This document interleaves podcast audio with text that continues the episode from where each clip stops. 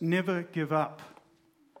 Winston Churchill apparently was speaking to a high school, and that was the letterhead of what he had to say to them. And I would say to you, if you take nothing else, understand that as a Christian, we never give up. We'll look at under it under a series of headings which you'll see later on. But I just want to lead into the song that the uh, quartet will sing soon. Sometime a man travelled from his hometown to another for training. During the travel, he listened to a mix of music and scripture.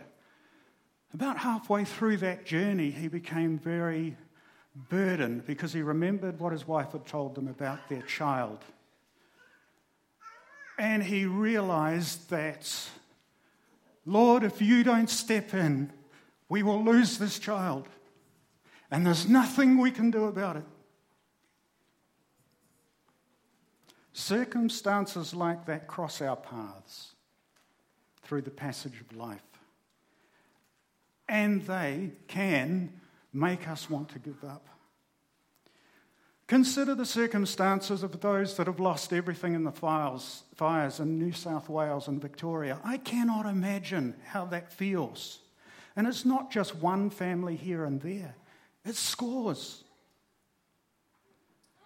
We were down south not too long ago, and there's all the smoke and stuff. You can't see the Alps from the west coast, and the Alps are pretty close. And that's a bit of a pain, but it's nothing compared to losing your home, losing your community, losing your business. So, what does God say to Christians that feel like they want to give up? People who lose family members, perhaps recently. Those enduring long term illness with no apparent improvement, and the next year follows the next year, the same over and over again. Relationship breakdowns, financial ruin, and the list goes on. And then you've got the world scene. I don't know if you've been watching. There's the way that man views it in their unsurpassed wisdom. And then there's the way that God sees it. And the questions that we want to ask ourselves are who are you looking at? Who are you listening to? And who do you believe? The song we're about to sing, Hardy 3, if you'd come through, please, addresses those issues of despair, powerlessness, and brokenness that may afflict us at some time of our lives. The writer reminds us that God allows things to happen outside our control, but He always, always has a way of bringing us through.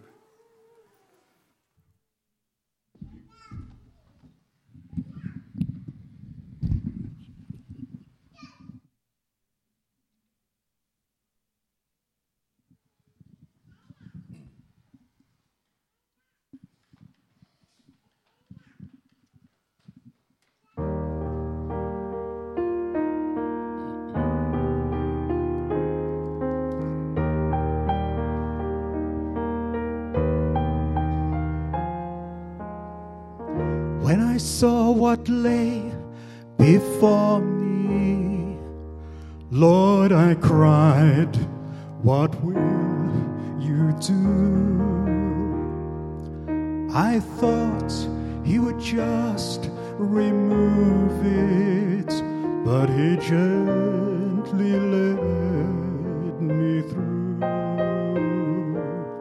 Without fire, there's no refining without pain, no relief. Without flood, there's no rescue.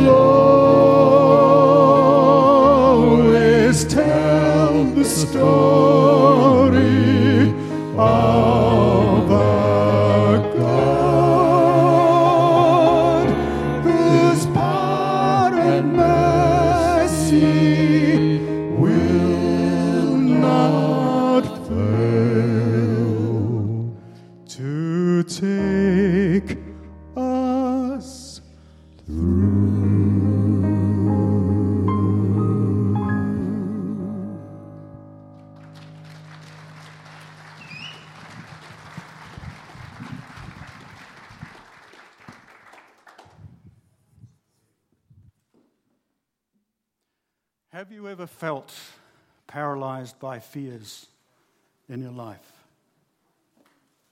We are in a battle. If we look on the screen there, you'll see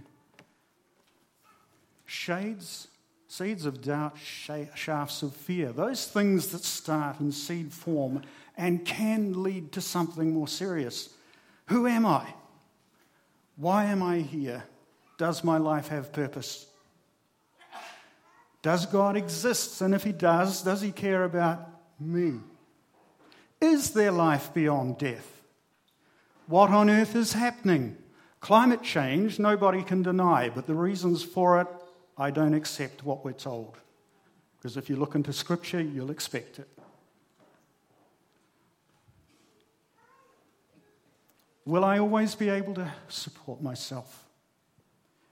Will my health last the distance?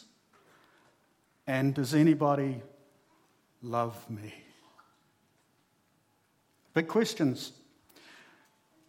Doubts and fears affect us from the cradle to the grave. I know because when I first held my grandson, he cried. I don't know you. And it doesn't leave us. Health issues arise, relationships crumble, finances evaporate, disasters derail, and we stumble under the constant battering of life. That is the way life is. What do we do with those doubts, those fears, those circumstances? In June 1940, the Battle of Britain was about to begin. They sensed it. France had fallen, and they knew they were next. The situation was looking dire for the British and the British Empire. On the 4th of June, just over a month before the war began, the House of Commons heard these words, and you'll know them. There they are. We shall defend our island, whatever the cost may be. That is a statement. Whatever the cost may be. We shall fight on the beaches. We shall fight on the landing grounds. We shall fight in the fields and on the streets. We shall fight in the hills. We shall never surrender. Christian, how much do you value your faith? The world talks of battles in three words it's victory, defeat, and surrender, and surrender might as well have defeat written right over it. So, what is it? In God's economy, how does He view battles? If He used three words, they'd all be the same victory, victory, victory. And He says to us, live like me.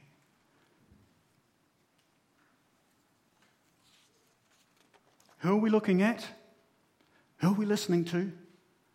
Who do we believe? Right.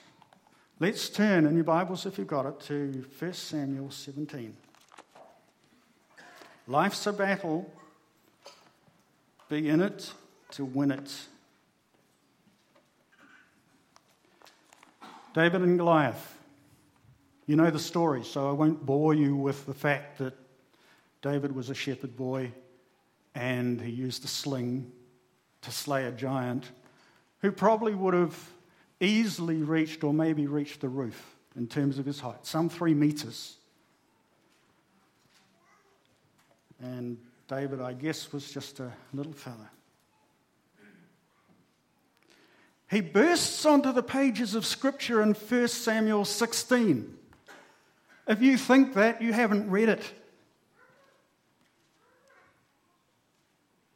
Samuel is charged by God to go and anoint the future king of Israel.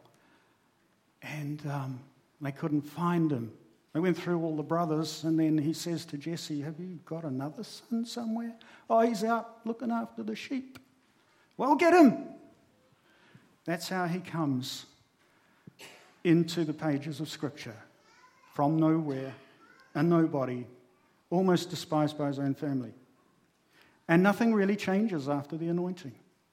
He's shuttling backwards from Saul to play the harp, music, ease Saul's mind, and then he goes back to looking after the sheep.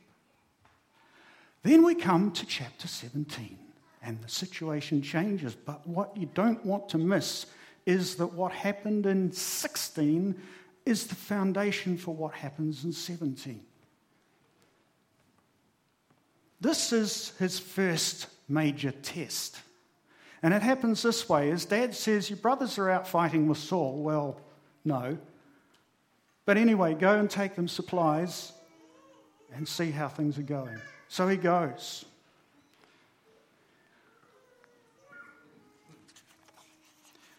The situation that David comes across is vastly different to what Jesse told him. The battle isn't happening, it's been dead stalemate for 40 days. We read about the fear factor in the Israeli army. What we don't re- read about is why were the Philistines wasting their time for 40 days? Why were they not making a move? Just think that one through. They trusted in one man, the big one. And he would come out those 40 days and he would tell the Israeli army how wonderful he was, how big he was, how strong he was, how excellent he was, and his various things that he had done, and how useless they were. They believed it. And nothing happened. They decided, or he offered, that if they didn't want to get in an all out scrap, they just send one man. And the outcome of that particular battle would, you know, determine who was the winner, who served who, and so on. Goliath was convinced that he had the winning hand. There was no way anybody could win against him. Now, where is your champion? David arrives in time to hear this daily ritual. And while everybody else is fearing and trembling, he, hackles come up. He's insulting the God of Israel. Now, that is, I guess, reason enough to say, hey, I don't belong in the army, I'm out of here. But David doesn't. Because we get knockbacks too. That's pushback number one. Now, if you ask, or if you go and look in Google and ask what the Valley of Elah is like, it's flat, it's stony, a bit like life at times, wide in some places and narrow in others. And if you're very fortunate, you might be able to pinpoint the location of the battle, but I couldn't. So the call goes out, strikes fear into the hearts of all except David. Pushback number two his older brother Eliab says, You've just come here to see the battle. And David could have thought, Oh, my brother thinks I'm stupid. But he didn't. He gathers more information. What's going to be done for the person who does this job? Someone tells the king, so he goes up to the king, and the king pushes back as well. You'll get killed. Well, under normal circumstances, probably. Still, David is not deterred. He recites how he has been looking after the sheep, and when the lions and the bears came to attack the sheep, he dealt with them, and this person will be like one of them. But you see, he had a thing going between him and the Lord too. And you find that soon. Goliath, pushback number four Am I a dog that you come against me with sticks? Curses David by his gods and lectures David about the brevity of life and his impending death. Now we'll go to the scripture. 1 Samuel 17 and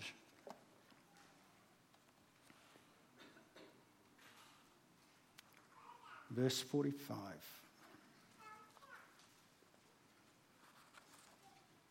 David said to the Philistine, You come against me with sword and spear and javelin. The scripture mentions how big they were. They were weapons of mass destruction. But I come against you in the name of the Lord Almighty, the God of the armies of Israel, whom you have defied. This day, not in 40 days' time, this day the Lord will hand you over to me and I'll strike you down and cut off your head. Today I will give the carcasses of the Philistine army to the birds of the air, the beasts of the earth, and the whole world will know that there is a God in Israel.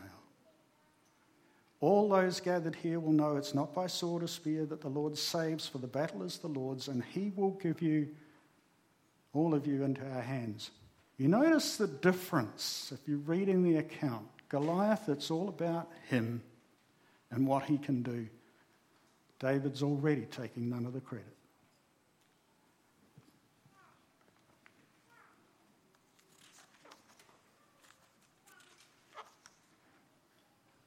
He marches into battle, and we know what happens. What was different about David? He was a man after God's own heart before he was anointed. He fought off and killed lions before he was anointed, bears as well. He was a gifted musician and songwriter before he was anointed. But the Spirit of God rested on him since his anointing. So when he heard the call from Goliath, he understood what it was right away and went forward in the confidence that God would grant him victory. Saul and his armies looked at Goliath and they focused on his size because that's what Scripture shows us the weights and the thickness of the beams, the heaviness of his armor. They were paralyzed for 40 days. David looked at Goliath and remembered God and his power and might. Saul and his army heard the voice, the threats, and they ran away. David heard the same thing and ran toward, kind of back to front, isn't it? Saul and his army believed the lies of Goliath and their hearts melted. David believed God and strode forward in certain expectation of victory. I like that. I asked my mum some time ago, what was it in PNG? Did you ever feel afraid where you were? Because they were isolated and they were vulnerable. She says, It never crossed my mind. And I said, It crossed mine. As I was, as when I was a youngster, though, I never knew. I wouldn't have known. Everybody was our friends. But there was an ambush planned for my dad and another missionary that by God's intervention was averted. So it was a dangerous place. Do these mind games happen today? Think of the haka. Its original intention was to intimidate, and I think they try to do that today. The Scots use their pipes. Some tribes paint themselves, particularly in Papua New Guinea as fiercely as they can. Boxers and wrestlers talk themselves up before matches.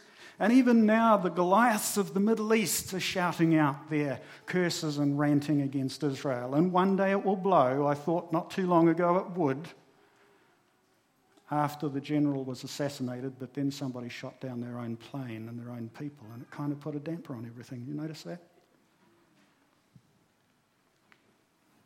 Someone not too long ago from that area boasted that if they got into battle with Israel, Israel would cease to exist in half an hour. That's a pretty big boast if you're directing it skywards.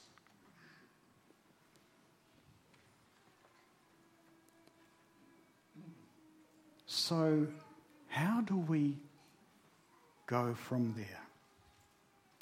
We're going to sing a new song, and not a new song, sorry, it was written in 1963, so it's not that new. Um, a song, He Touched Me. Basically, the song shows that if you have been touched by God, you are able to participate with Him in what I've called the roadmap to victory, and we'll learn about that shortly.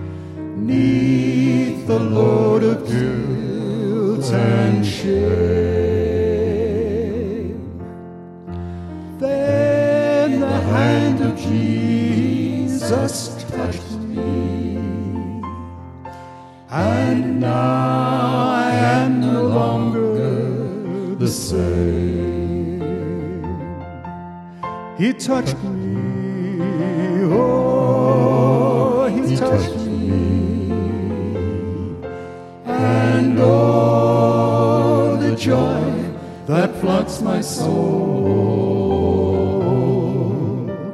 Something happened, and now I know he touched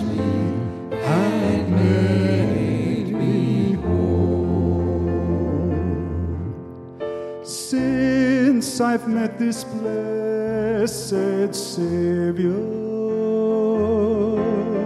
since He's cleansed and made me whole, I will never cease to praise Him. To praise Him, I'll shout it while eternity touched me. Oh, He touched me. He touched me, and oh, the joy that floods my soul.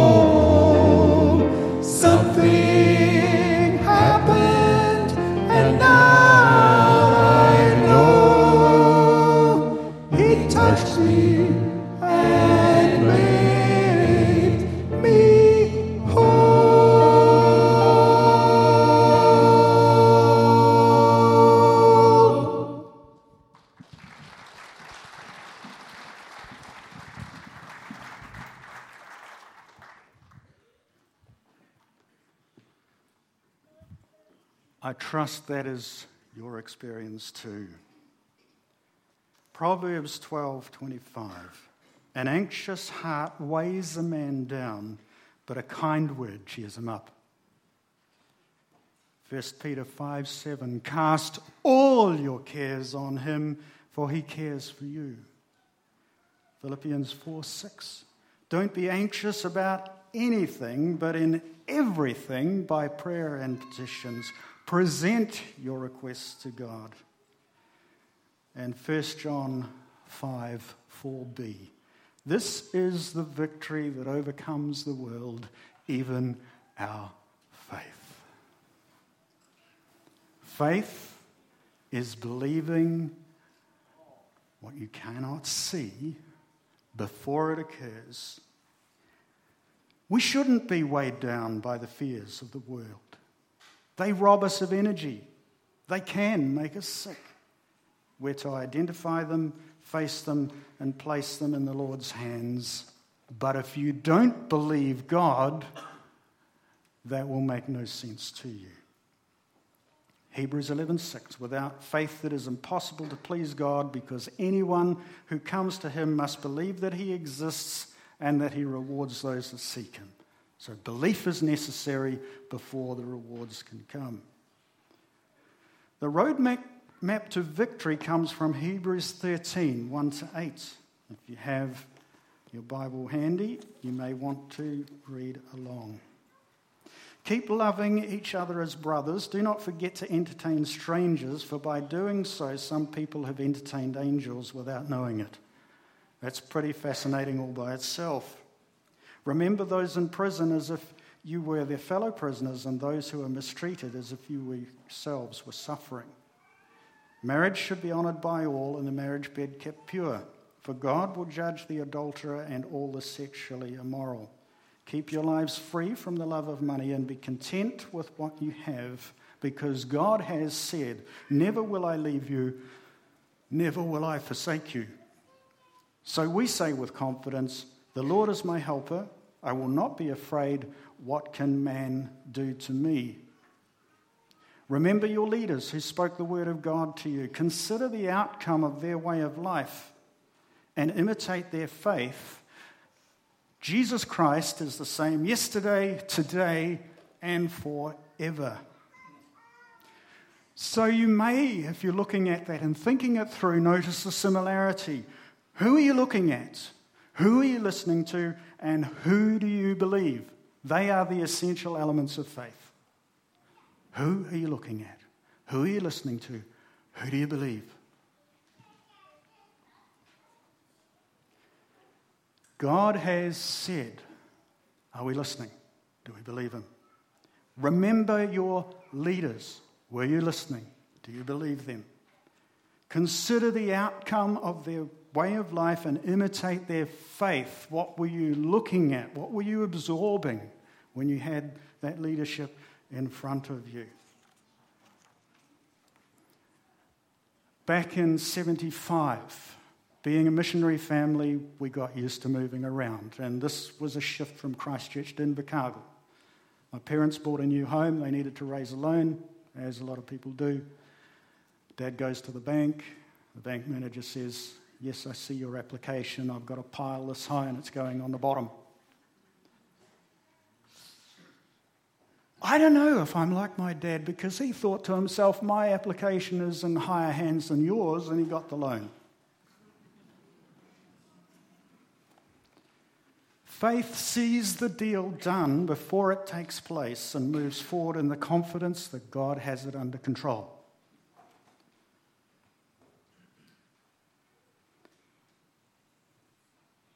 A family member with a long term illness can drain a family's energy. Anyone in that situation faces lost opportunities, starved friendships, an uncertain future, and the feeling that life is passing them by. Perhaps a relationship with a family member has gone sour and it seems the current state is final. Whatever the situation or predicament, whether of our own making or circumstances beyond our control, God says to us, never give up. Financial problems, health concerns, relational stress, social upheaval, vocational concerns, marital complications, housing, food supply that's life. And God doesn't say, when you come to me, everything will be sweet. No, He says, I'm going to test you. There's going to be a bit of pushing. I want to find out who you are. What are you made of? And it should be no secret that after the last month or so, we feel rather pressured.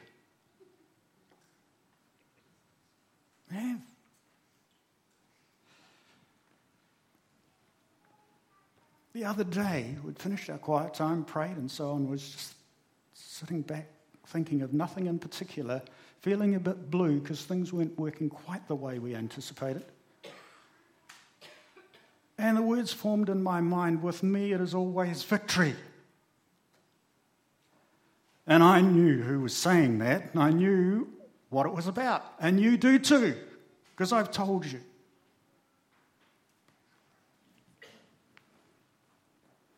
So you get off your little crying spell or whatever it is and say, Well, Lord, you say it's victory, then that's what I'm trusting you for.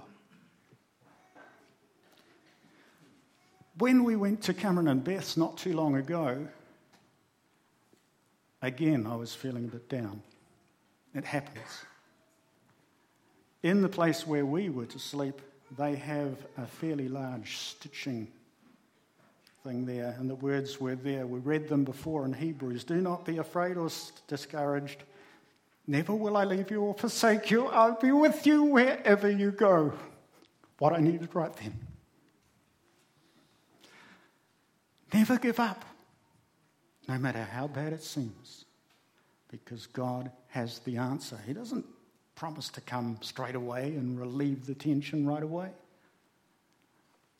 but He wants us to never give up. So we remember what God has promised. We agree with God by affirming confident self talk. You've got to voice it, not the negative stuff, the positive stuff. We fortify that position by recalling the example of our leaders. And even today, I think in terms of the leaders, particularly from Invercargill, where I had my teen years. What would AJ do? What would Jeff do? What would Harold do? What would Dad do? Lock it in by remembering that Jesus Christ is the same yesterday and today and forever, and then live victoriously. Is it simple? No, because if it was, everybody would do it.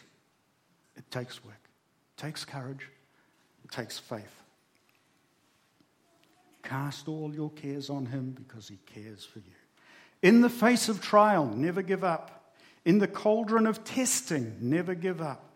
In the fire pit of adversity, never give up. When fears assault and troubles distract, the skies be contrary, good health, but a memory. When friendships fade, the night merging with day, remember your calling. Never give up.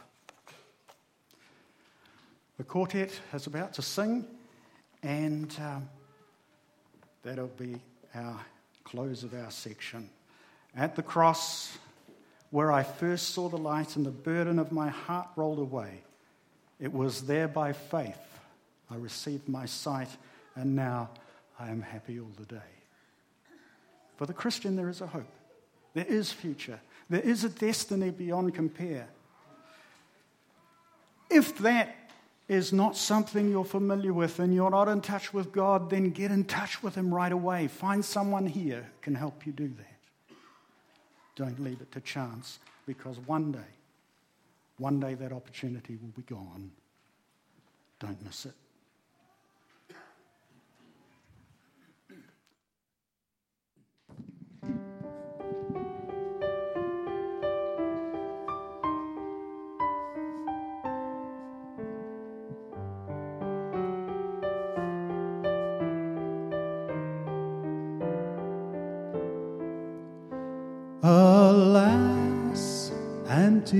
My Savior